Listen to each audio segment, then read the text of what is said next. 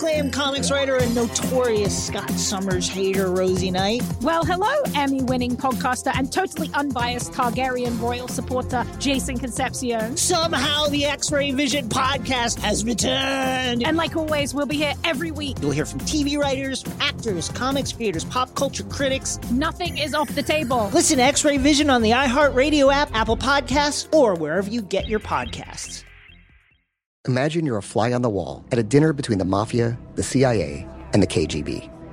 That's where my new podcast begins. This is Neil Strauss, host of To Live and Die in LA, and I wanted to quickly tell you about an intense new series about a dangerous spy taught to seduce men for their secrets and sometimes their lives. From Tenderfoot TV, this is To Die For. To Die For is available now. Listen for free on the iHeartRadio app, Apple Podcasts or wherever you get your podcasts. I'm Diosa. And I'm Mala. We are the creators of Locatora Radio, a radiophonic novela, which is a fancy way of saying a, a podcast. podcast. Welcome to Locatora Radio, Season 9. Love at First Listen. We're older, we're wiser, and we're podcasting through a new decade of our lives. This season, we're falling in love with podcasting all over again. And getting to the heart of our stories. We're going places we've never gone before, and we're bringing you along with us. With new segments, correspondence, and a brand new sound. Season 9 is kicking off with an intimate interview with Grammy Award winning singer songwriter Natalia Lafourcade. What's giving you hope right now? Well, when I see what music does to people, it gives me a lot of hope. If you liked Locatora before, you're going to love season 9. Subscribe to our show and you'll see why Locatora is your prima's favorite podcast. Listen to Locatora Radio as part of the My Cultura Podcast Network, available on the iHeartRadio app, Apple Podcasts, or wherever you get your podcasts. Oh, hi, I'm Rachel Zoe, and my podcast, Climbing in Heels, is back and better than ever. You might know me from the Rachel Zoe Project, or perhaps from my work as a celebrity stylist. And guess what? I'm still just as obsessed with all things fashion, beauty, and business. Climbing in Heels is all about celebrating the stories of extraordinary women, and this season is here to bring you a weekly dose of glamour, inspiration, and fun. Listen to Climbing in Heels every Friday on the iHeartRadio app, Apple Podcasts, or wherever you get your podcasts. Welcome to Stuff You Missed in History Class, a production of iHeartRadio's How Stuff Works.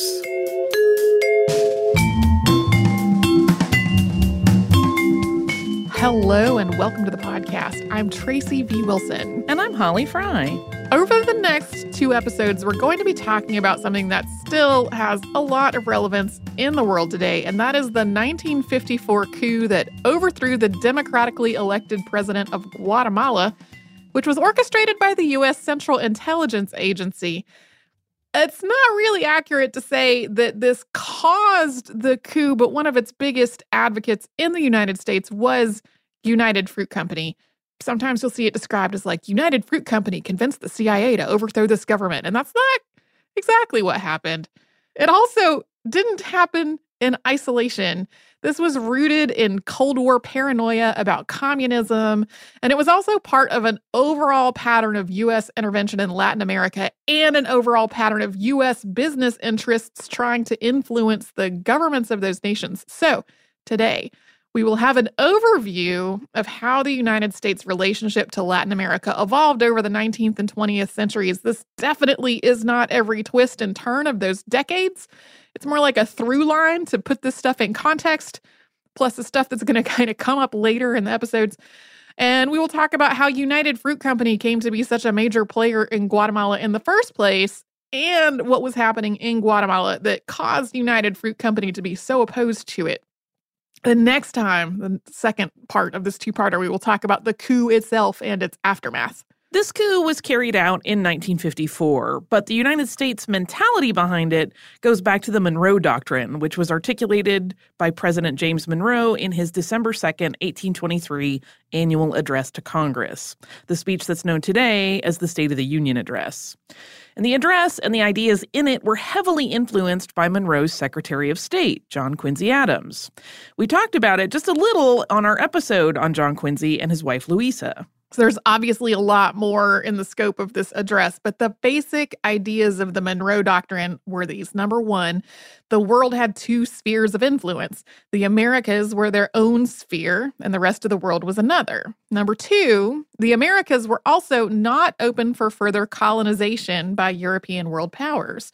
Number three, the U.S. wouldn't interfere with the internal matters of other nations. And this included remaining neutral in the face of wars in Europe and remaining neutral when it came to existing European colonies in the Americas.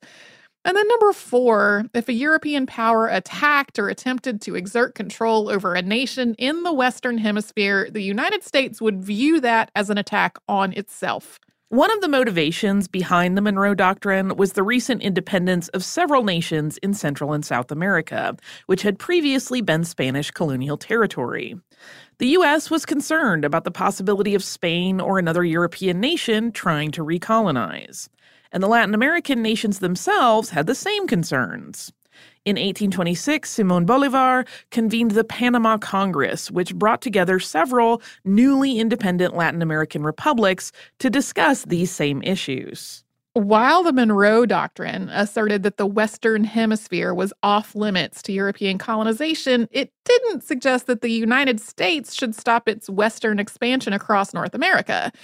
It also didn't really suggest that the United States couldn't expand its territory beyond that, which happened through everything from the annexation of Texas to the treaties that ended the Mexican American War in 1848 and the Spanish American War in 1898. The Monroe Doctrine also didn't really discourage the United States from trying to extend its influence within the Western Hemisphere, including through what came to be known as the Big Brother policy. In 1889, U.S. Secretary of State James G. Blaine spearheaded the first International Conference of American States. And this was the first in a series of meetings among the United States and several Latin American countries. And it was something Blaine had been advocating for about a decade. And this led to the creation of the International Union of American Republics and the International Bureau of American Republics in 1890. The Bureau later became known as the Pan American Union. These conferences and the organization that grew out of them were meant to improve cooperation among the nations involved, including working out matters of international trade, international law, and dispute resolution. And although it was an international organization, it was also heavily directed by the United States, circling back to that idea of the U.S. being the big brother in this part of the world. The first conference was held in Washington, D.C., where the Bureau was also headquartered. The United States also organized the Bureau and funded its first year of existence. The Secretary of State of the United States was also chair of the organization's governing board, including after Hispanic delegates tried to turn it into an elected position. The Monroe Doctrine was a cornerstone of U.S. foreign policy until 1904, when President Theodore Roosevelt articulated what came to be known as the Roosevelt Corollary in his annual message to Congress. The Roosevelt Corollary expanded the Monroe Doctrine to include the idea that the United States had a responsibility to police the Western Hemisphere, preserving the quality of life in other countries and taking direct action to restore and maintain order. Here is a segment of that address. Quote, all that this country desires is to see the neighboring countries stable, orderly, and prosperous. Any country whose people conduct themselves well can count upon our hearty friendship. If a nation shows that it knows how to act with reasonable efficiency and decency in social and political matters, if it keeps order and pays its obligations, it need fear no interference from the United States. Chronic wrongdoing or an impotence which results in a general loosening of the ties of civilized society may, in America as elsewhere, ultimately require intervention by some civilized nation.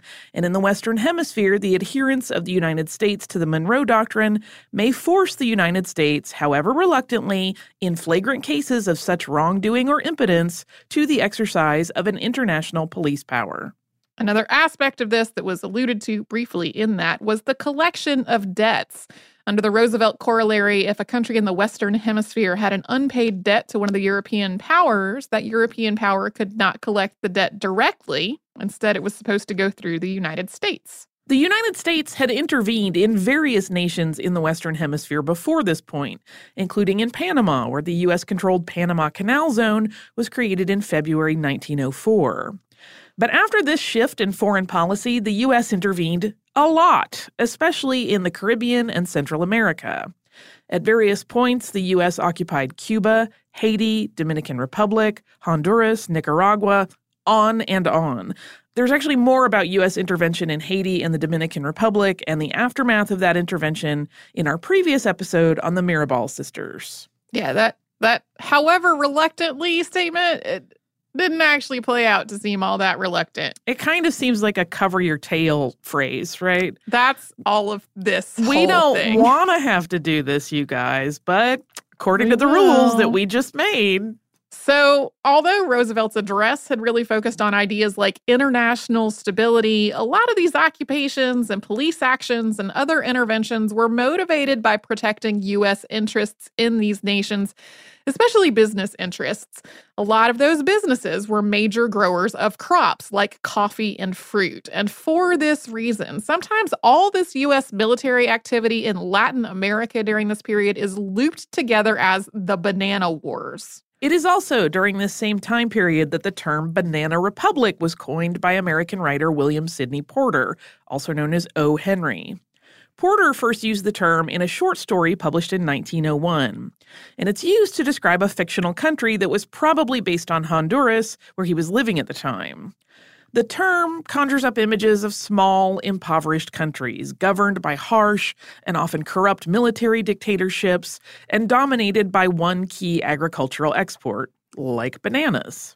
The term banana republic has a lot of disparaging connotations, but it also reflects the reality of what was going on in much of Latin America. Many of these nations were reliant on one key export like bananas, with that one industry being very tightly controlled by United States businesses. And as those businesses tried to keep conditions favorable to their own interests in these countries, they contributed to ongoing instability and corruption in the nations where they were operating. Makes this kind of a weird name for a clothing retailer. Yeah, I, I have often over the years wondered how they landed there. Well, it, it kind of goes up against the Cherry Poppin' Daddy song Zoot Suit riots in terms of historical, why did you do this? Yeah. Uh, I guess it sounded good to someone at some point in time. But this practice of direct intervention in international affairs took a pause after Franklin Delano Roosevelt was elected president. And we're going to get to all of that after we first pause for a little sponsor break. Life's better with American Family Insurance because our home policies help protect your dreams and come with peace of mind. Save up to 25% by bundling home, auto, and life. American Family Insurance. Get a quote, find an agent at amfam.com. Products not available in every state. Discounts may not apply to all coverages on an auto or home policy. Discounts do not apply to life insurance policies. Visit amfam.com to learn how discounts may apply to you. American Family Mutual Insurance Company SI and its operating companies American Family Life Insurance Company 6000 American Parkway, Madison, Wisconsin.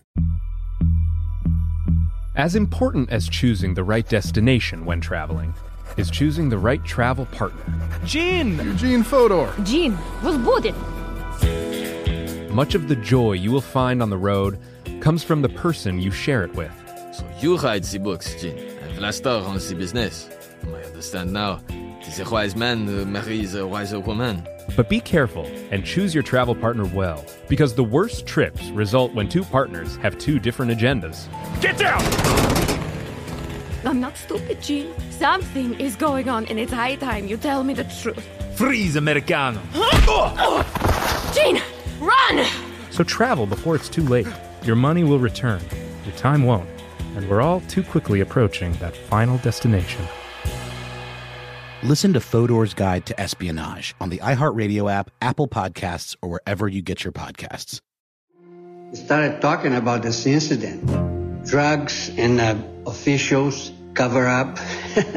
you couldn't believe it. From iHeart Podcasts. It's like the police knew who he was before they got here. A story about money, power, and corruption. The medical school dean at USC was leading a secret double life. He's sleeping. Right now? Yes, he's absolutely breathing. I'm a doctor, actually. There's no way that that guy's a doctor. I'm Paul Pringle, and I'm an investigative reporter for the LA Times. This is the story of an investigation that starts in a hotel room in Pasadena, California, and reaches all the way to the top of two of the most powerful institutions in the city of Los Angeles. When people fall in line, they fall in line. Looking back, I realized, oh, everyone knew. This is Fallen Angels, a story of California corruption. We're always going to have predators. It's the good people who stand by and do nothing that allow them to flourish. Listen to Fallen Angels, a story of California corruption on the iHeartRadio app, Apple Podcast, or wherever you get your podcasts.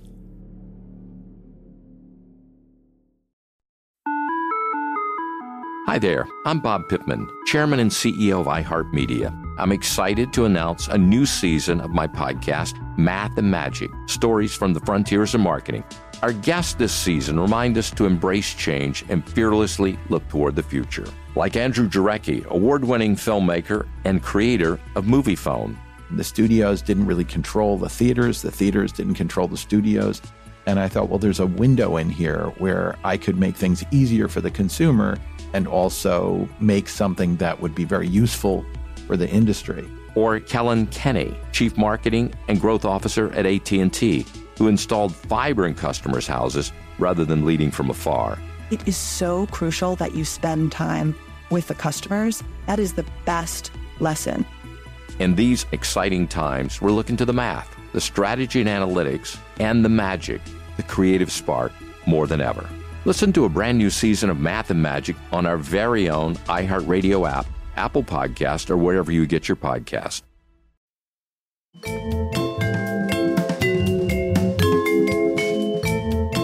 In his March 4th, 1933 inaugural address, President Franklin Delano Roosevelt articulated what came to be known as his good neighbor policy.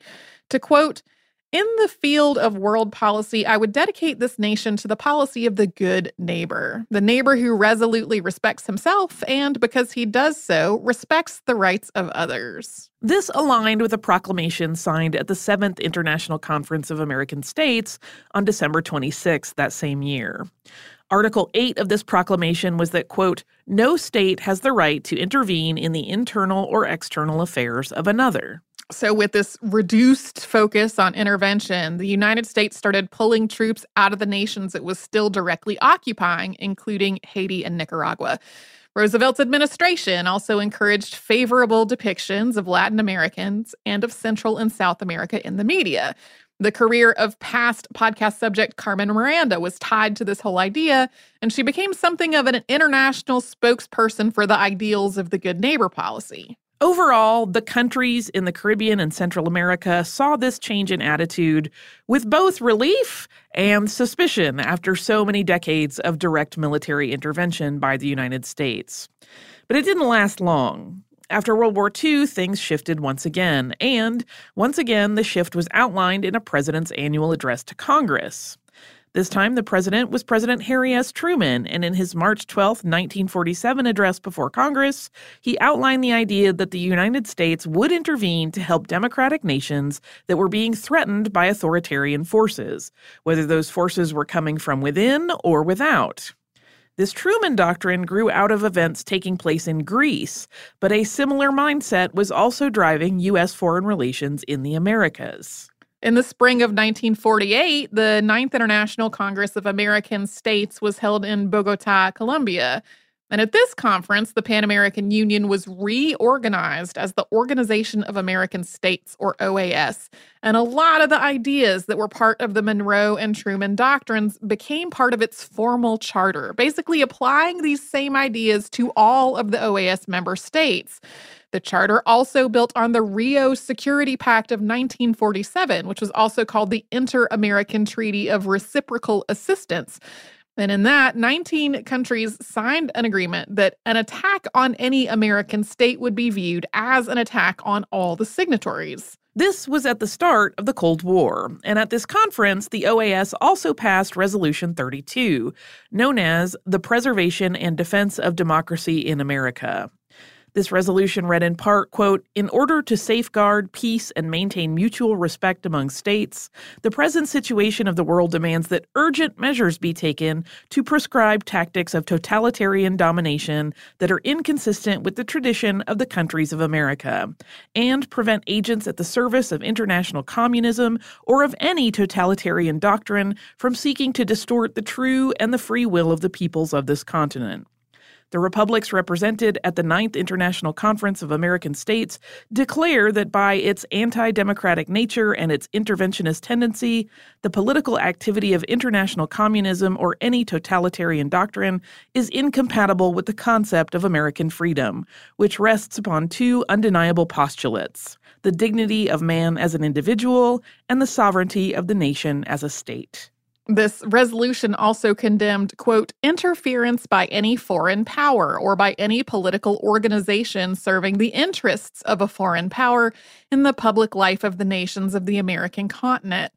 It also condemned, quote, methods of every system tending to suppress political and civil rights and liberties, and in particular, the action of international communism or any totalitarian doctrine. And this is where things take something of an ironic turn.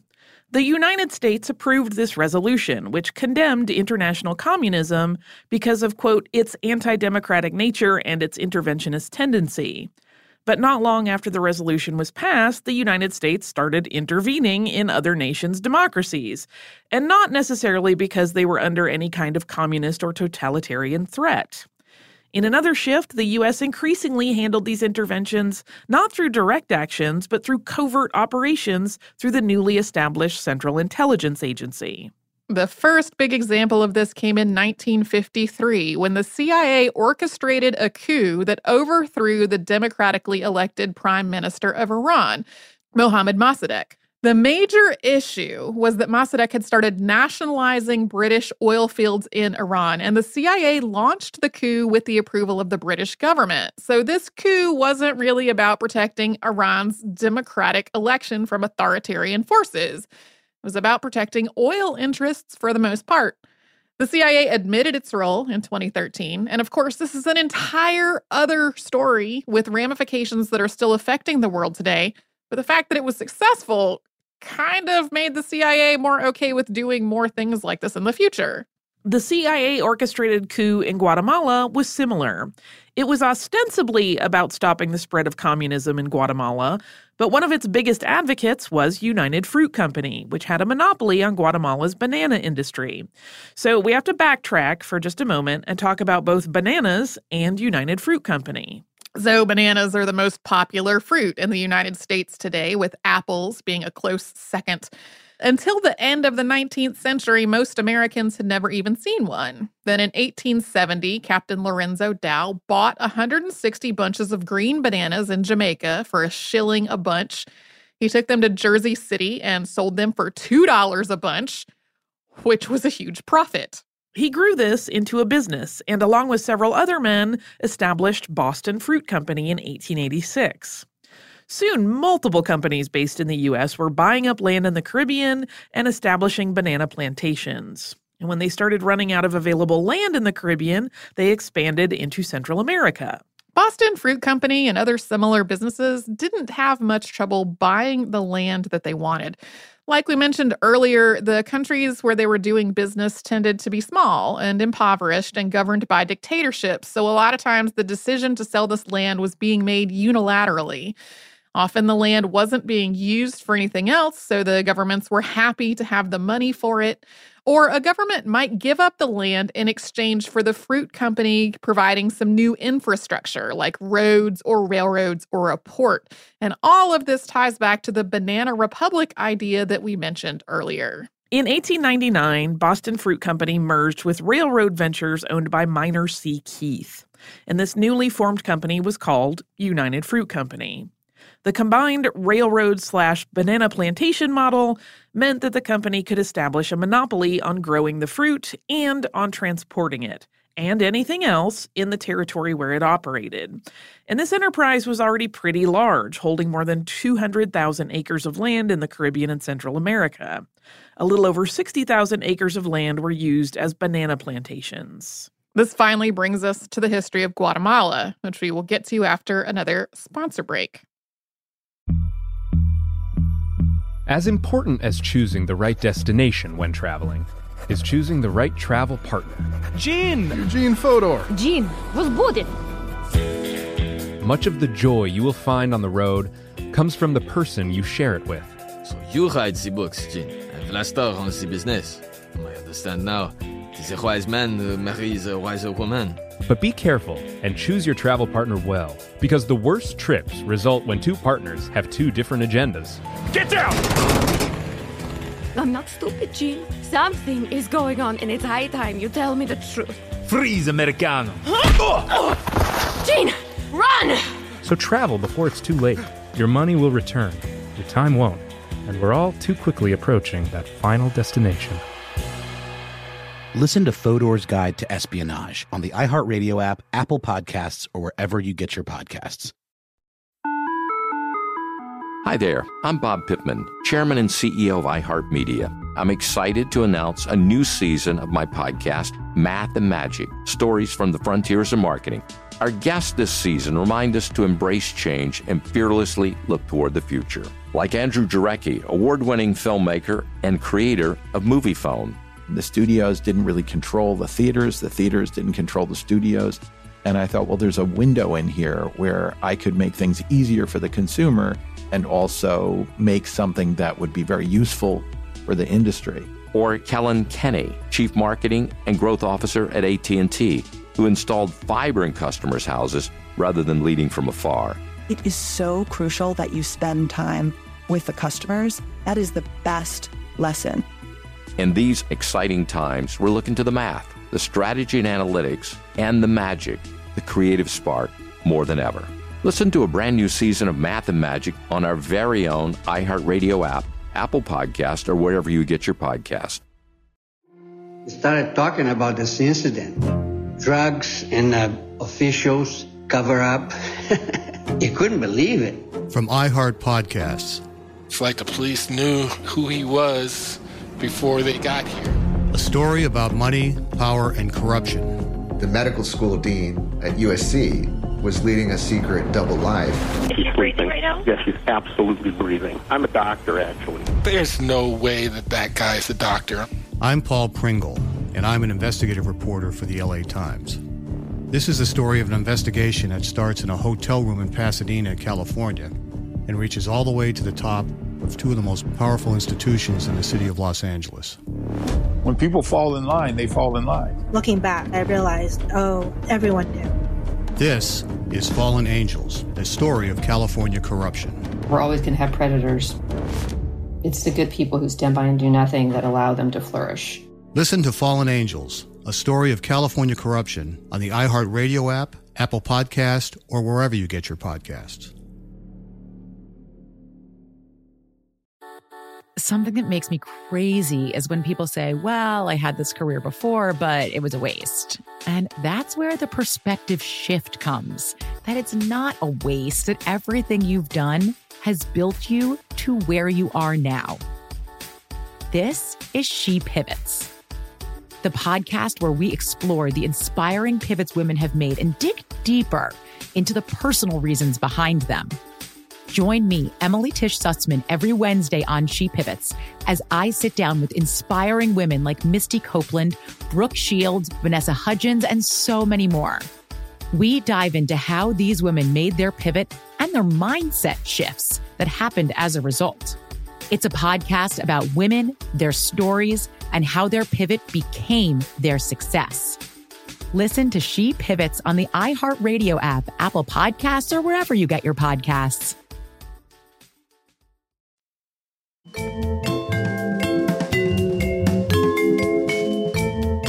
Now we finally get to how all of this connects specifically to Guatemala. So, as a quick overview of Guatemalan history, Spain began conquering and colonizing what's now Guatemala in the 16th century. Guatemala was a Spanish colony for more than 200 years, although in some of its more remote areas, the indigenous Maya had pretty limited contact with the Spanish. Guatemala declared its independence from Spain in 1821. From there, it was briefly part of the Mexican Empire, and in 1823 it became part of the United Provinces of Central America, which also included Costa Rica, El Salvador, Honduras, and Nicaragua. The United Provinces began to fracture in 1838 after a cholera epidemic and an uprising, and it dissolved by 1840. The uprising's leader, Rafael Carrera, became president of Guatemala, and after abolishing elections, became president for life in 1854. Again, we are really just hitting highlights here for some context. For the next several decades, Guatemala was governed by a series of dictatorships, which were occasionally interrupted by shorter term governments. And the specifics of these dictatorships could really change from one administration to the next. For example, the Catholic Church was very powerful in Guatemala from 1823 until 1871. But when a more liberal administration took over in 1871, the church was stripped of a lot of that power. In general, though, these dictatorships were all known for human rights abuses and for maintaining control through oppressive policies and the use of a standing army and secret police force, regardless of whether you might classify them as liberal or conservative. Throughout all of this, while there were some advances in things like public health and the nation's overall economy, outside of the aristocracy, Guatemala's people lived in poverty and without a lot of basic civil rights. This was often particularly true for indigenous people and for the descendants of enslaved Africans. People of both indigenous and Spanish ancestry, known in Guatemala as Ladinos, often had more social mobility. But overall, it was socially and economically very stratified, with multi layered hierarchy based on racial, ethnic, and class disparities. For decades, any gains in civil or human rights tended to be very small and short lived. In these decades after becoming independent, Guatemala became a major producer of coffee, which was grown on large plantations. And as this happened, Guatemala shifted away from growing crops that were grown on smaller farms like indigo and cochineal. As part of this shift, fewer and fewer Guatemalans owned their own land as it was sold or seized to be consolidated into large coffee plantations. And this shift happened very quickly. In 1861, cochineal made up 71% of Guatemala's agricultural exports. 10 years later, coffee was at 50% and cochineal was down to 33%. And that was a trend that continued over the next couple of decades. The country also increasingly exploited the indigenous population as a source of cheap or even unpaid labor for these growing plantations. For decades, the peasant class, which was mostly indigenous, was subject to debt peonage, in which people were forced into unpaid labor in order to pay off debts. And Guatemala's economic conditions meant that in rural areas, landless people were very likely to be in debt. United Fruit Company's presence in Guatemala started to increase around the turn of the 20th century. In 1901, Guatemalan President Manuel Estrada Cabrera gave United Fruit Company a 99 year lease on land in exchange for finishing a railroad from the Guatemalan capital to the port of Puerto Barrios, which United Fruit Company also controlled. He also put United Fruit Company in charge of the country's postal service. United Fruit Company's presence continued to grow in Guatemala after 1901, with the company following a similar pattern of acquiring land for banana plantations that we talked about earlier. After dictator Jorge Ubico came to power in 1931, he granted the company another 99 year land lease. Part of this agreement included United Fruit Company agreeing not to pay workers more than 50 cents a day, so that other workers wouldn't demand more money as well. Three years later, Ubico abolished Guatemala's debt peonage system, which had been keeping much of its indigenous population effectively enslaved. He was praised for abolishing that system, but in its place, he implemented a vagrancy law that required landless people to work for at least 150 days a year. He also passed a law that exempted landowners from prosecution if they hurt or killed someone while defending their property. So, because this work was legally mandated and because landowners were empowered to use this kind of force under the idea of defending their property, people had virtually no negotiating power when it came to things like their pay and their working conditions. So, even though this effective enslavement system didn't exist anymore, United Fruit Company still had access to very cheap labor. While Ubico was in power, Guatemala and United Fruit Company became even more interconnected. By the 1940s, 40% of the nation's arable land was being controlled by United Fruit Company. To look at it another way, less than half a percent of Guatemala's farms measured more than 1,100 acres, but plantations of that size were taking up about half of the country's farmland, and most of those plantations belonged to United Fruit Company. By this point, United Fruit Company had become Guatemala's largest employer, and it had a monopoly over Guatemala's banana trade. It also controlled the railroads and the utilities and the port at Puerto Barrios. United Fruit Company worked out a lot of these deals in the 1930s thanks to John Foster Dulles, who was working at United Fruit Company's law firm, Sullivan and Cromwell. United Fruit Company was such a massive presence in Guatemala, and the United States was such a big part of United Fruit Company that a lot of Guatemalans thought that the two were basically the same thing. But then, on July 1st, 1944, things started to change. Jorge Ubico was forced to resign after a popular uprising and general strike that was largely led by teachers, intellectuals, workers, and students. Another general, Federico Ponce, became interim president. He promised an election to confirm his presidency, but by October of that year, it seemed pretty clear that no election was coming.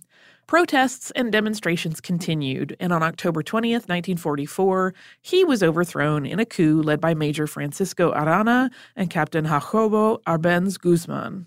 This was the start of what came to be known as the Guatemalan Revolution or the October Revolution. And it followed the overthrow of military dictatorships in both Ecuador and El Salvador in May of that same year. This wave of revolutions had been inspired in part by World War II and the Allies' focus on the ideals of democracy and human rights. Franklin Delano Roosevelt's Four Freedoms speech, which was his 1941 State of the Union address, was particularly influential in that speech, he had expressed the idea that every person in the world had the right to the freedom of speech, the freedom of worship, the freedom from want, and the freedom from fear. Juan Jose Arevalo won the election that was held in December of 1944 with more than 85% of the vote. He had run on a reform platform that aligned with these ideals and with the protests and demonstrations that had led up to the October Revolution. A committee of 15 was formed to draft a new constitution, which went into effect in March of 1945. Because Guatemala had been ruled by military dictatorships for so much of its post colonial history, this constitution limited the power of the executive branch of the Guatemalan government. It established Guatemala as a representative democracy, with the presidency limited to one six year term, and former presidents were ineligible for re election for the next 12 years. Military officers had to resign at least six months before election day if they wanted to run for office. The new constitution also outlawed discrimination and guaranteed, quote, life, liberty, equality, and security of the person, of honor, and of property. Juan Jose Arevalo was inaugurated as president of Guatemala in March of 1945, just a few days after this new constitution was signed. And he had a lot to get done in his one six year term. The changes he and his administration tried to make were ambitious and sweeping. He was focused on addressing the issues that had led to the October Revolution and had been part of those protests and demonstrations, especially agrarian reform, improving the educational system, protecting labor rights, and reinforcing this newly established system of democracy in Guatemala. The Arevalo government disbanded the secret police and purged Jorge Ubico's former supporters from office. They changed the oath that soldiers had to take upon entering military service to include protecting the principle of democracy, not just protecting the nation. The administration allowed freedom of speech and a free press, and multiple political parties emerged. This was totally different from the previous one party systems that tended to be under, although the Communist Party was banned. Voting rights were expanded, although women who could not read still could not vote. Other initiatives included equal pay laws and legal equality between husbands and wives. Guatemala's largest university was also put under its own control rather than being controlled by the government. Previous administrations had, for example, tried to use this government control of the university to try to keep students from learning about the pro democracy movements that were happening elsewhere in Latin America in the 1940s. New labor laws set a 40 hour work week and established paid leave after giving birth to a child, as well as a social security system. Employers were also required to pay people in actual money rather than in scrip. In 1947, a new labor code established collective bargaining rights, including the right to strike. The new labor code also established labor courts to settle disputes, an increased minimum wage, and other worker protections. In 1948, the Arevalo government started trying to improve the condition of Guatemala's small farmers and landless citizens by passing a law that forced large landowners with uncultivated land to rent it to people who had no land of their own. The government also redistributed land that had been confiscated from Germans and Nazi sympathizers during World War II. All of this was just incredibly ambitious, and it didn't go flawlessly. The Arevalo administration started to struggle about halfway through his term as some of the projects bogged down in bureaucracy, and in general, it became harder to build on the earlier gains. But overall, this could not have been more different from the dictatorships that had governed Guatemala for most of its post colonial history. However, many of Guatemala's elite were not happy about these changes, and the Arevalo administration had to fight off seemingly continual coup attempts. U.S. business interests were not happy either. United Fruit Company and U.S. officials denounced many of Arevalo's policies and programs as communism. And they started looking for a way to get rid of him, which is what we will talk about next time. Do you have some listener mail in the meantime? I do. This actually came in via some tweets from John. And John's first tweet in this uh, couple of tweets that he sent us was uh, regarding our thalidomide episode, he tweeted us after part one came out and said, Something I hope you discuss in episode two is how the crisis led to women being virtually excluded from decades of medical testing and all the terrible downstream effects. Shocked to discover while researching this cracked article I wrote a couple of years back, and then sent us the link as well to the article on cracked. Uh, so at that point, we had uh, recorded and edited episode two, but it was not live yet. And we talked in that episode a little bit about how medical testing evolved and various ways that that affected drug testing and medical ethics. We didn't talk about this specific aspect of it. It's one of those things where I had things in my notes about it. Uh, and about especially how still today a lot of pharmaceutical testing is carried out on male test subjects, and then the dosages are kind of extrapolated from that based on body weight, which doesn't account for physiological sex differences at all. Uh, but there was so much stuff to cover in that episode and not enough time to get to all of it. And that was one of the things that wound up being cut. So, yes, after the thalidomide disaster, there was also another drug that was called diethyl stilbestrol or DES. This is a synthetic estrogen that was given during pregnancy to try to prevent miscarriages and premature labor. But not only was it not effective at preventing these things, it also caused issues for the developing fetus, including an increased risk of some cancers of the reproductive system and fertility and reproductive issues later in life, especially among women. Some of these issues can also be passed down to their children. So, after these two issues in 1977, the FDA issued a guideline called General Considerations for the Clinical Evaluation of Drugs, and it recommended excluding, quote, premenopausal females capable of becoming pregnant uh, from all phase one and early phase two clinical studies. And that guidance didn't really change until 1993. So, that's uh, more than 20 years of of female patients being completely excluded from this kind of testing. And even now, uh, I mean, it's been now decades since that happened. Uh, female patients are way underrepresented in drug testing, and this has enormous and far reaching consequences on what drugs are available and which adverse reactions are caught ahead of time. It goes on and on. So, uh, thank you, John, for that. We also got a couple of emails that were also about um, the the DES drug disaster, uh, which has not gotten as much attention, I think, as as thalidomide has. So, if you would like to email us, we are a history podcast at howstuffworks.com. We're also all over social media at Missed in History. That's where you'll find our Facebook, Pinterest, Instagram, and Twitter. You can come to our website, which is missedinhistory.com, where you will find show notes for all the episodes that Holly and I have ever worked on and a searchable archive of every episode ever. And you can subscribe to our show in Apple Podcasts, the iHeartRadio app, and anywhere else you would like to get your podcasts.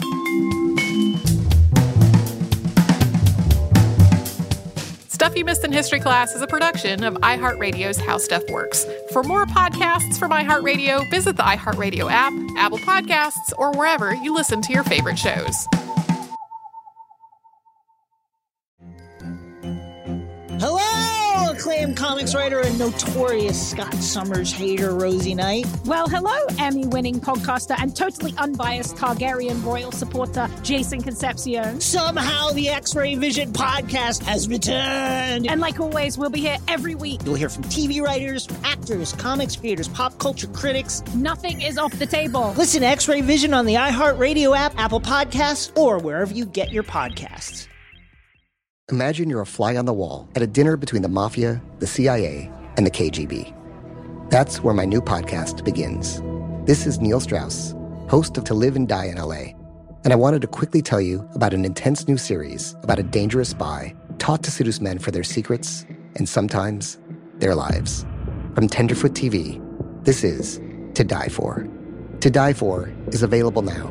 Listen for free on the iHeartRadio app, Apple Podcasts, or wherever you get your podcasts. I used to have so many men.